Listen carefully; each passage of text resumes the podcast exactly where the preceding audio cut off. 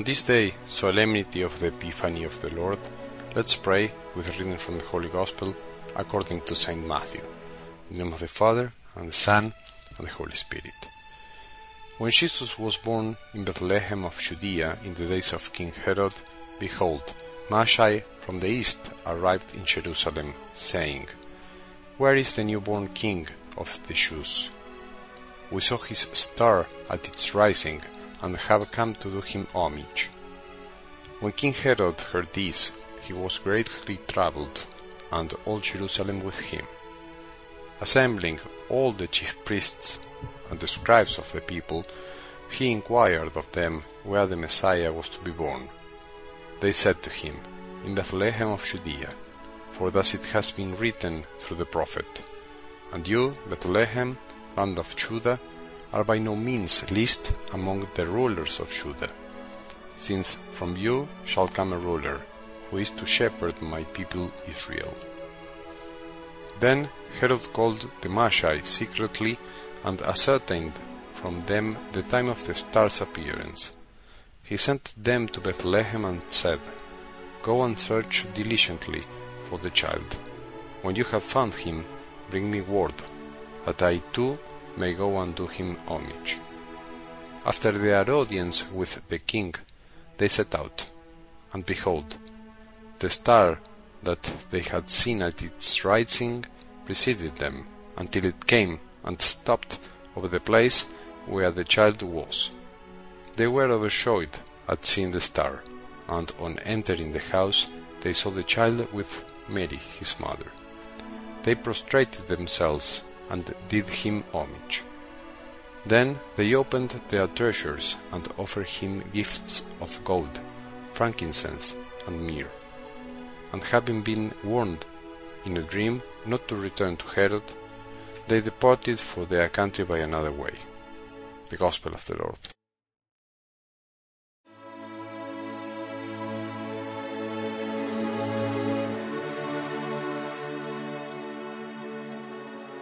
When Jesus is born, he is born for all of us, not just for some. He is born for everyone. As Christians, we must always remember this. The child who was born hidden in a manger in the simplest town that he could have been born was born to be made known to everyone and to be worshipped by everyone. The commonly named Three Kings Day celebrates the visit of the kings of the East to the baby Jesus. Today we celebrate and assert that the newborn belongs to everybody. Jesus is for everyone. He is not exclusive to a town or an elite. He belongs to all of us. The shepherd's first visit to the manger clearly shows that the simplest and humblest people are the first to find out about the birth of Jesus. A simple heart is all that is necessary for a true encounter with Him. Moreover, today's visit of the kings of the East represents all seekers of God, all seekers of truth, no matter where they come from. Let us not imagine that these men were kings like those in medieval times. Let us not imagine that they were magicians in the modern sense of the word, but rather let's imagine that we would today call them wise men. The three kings were wise men because they sought out the true God. They sought the truth of life. Wise is actually the adjective that best describes them. Otherwise, it's impossible to explain why they traveled such a long distance following a star to see a child in the arms of a simple woman. Perhaps some popular traditions, traits that we have inherited over the years, especially during the innocence of our childhood, unintentionally hide the true meaning of the celebrations. It can happen, it's normal. Things get distorted. In most Christian countries of the world, people receive some kind of gifts on the Three Kings Day.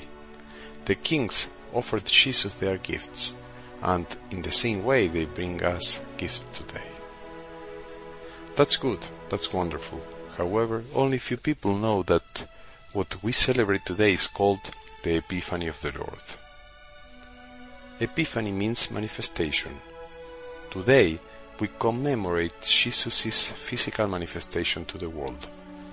Jesus shows himself, he reveals himself to a world that wasn't expecting him but actually expected him. Jesus was not only born for the Israelites, but for the people of all nations. Everything else is a deviation from the true faith. Our faith is Catholic, it's universal, it comprehends all universally. It's not attainable just by a limited few. Jesus is not only ours, he belongs to all. From the beginning, from the Magi's visit to the baby Jesus, he belongs to all of us. Jesus let himself be worshipped, and Mary and Joseph granted their consent. So the Church must do the same. How can one think that God wants to reveal himself to some but not to others? God wills everyone to be saved and to come to knowledge of the truth. The truth is God, and to be saved is to get to know Him. Many are the stars that once led us to Jesus, to the baby in the manger. They guided all of us, including you and me. Today, many are the stars that want to be signs to encourage other men to seek and find what their heart has always desired. People may not realize, but Jesus is always waiting for us. He never gets tired. Do not forget the star that once guided you and showed you to the place of meeting with Jesus. Forgetting is bad. Spiritual amnesia is the worst thing that can happen to us.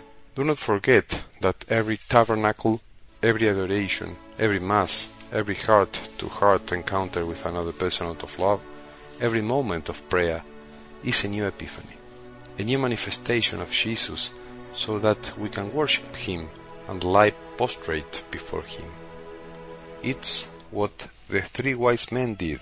They recognized Him as our little but great King. Like the wise men, let us fill ourselves up with joy every time we meet Jesus. Let us lay our offerings at His feet, all our deeds, our joys, our sorrows, our triumphs and failures, everything we carry in our hearts. Finally, and again, never forget that Jesus is for everyone. Someday, all of us will have to kneel before Him as an act of worship, because whether we seek Him or not, He is our Lord. May we have a good day, and may the blessing of our merciful God, the Father, the Son, and the Holy Spirit descend upon our hearts and remain with us forever.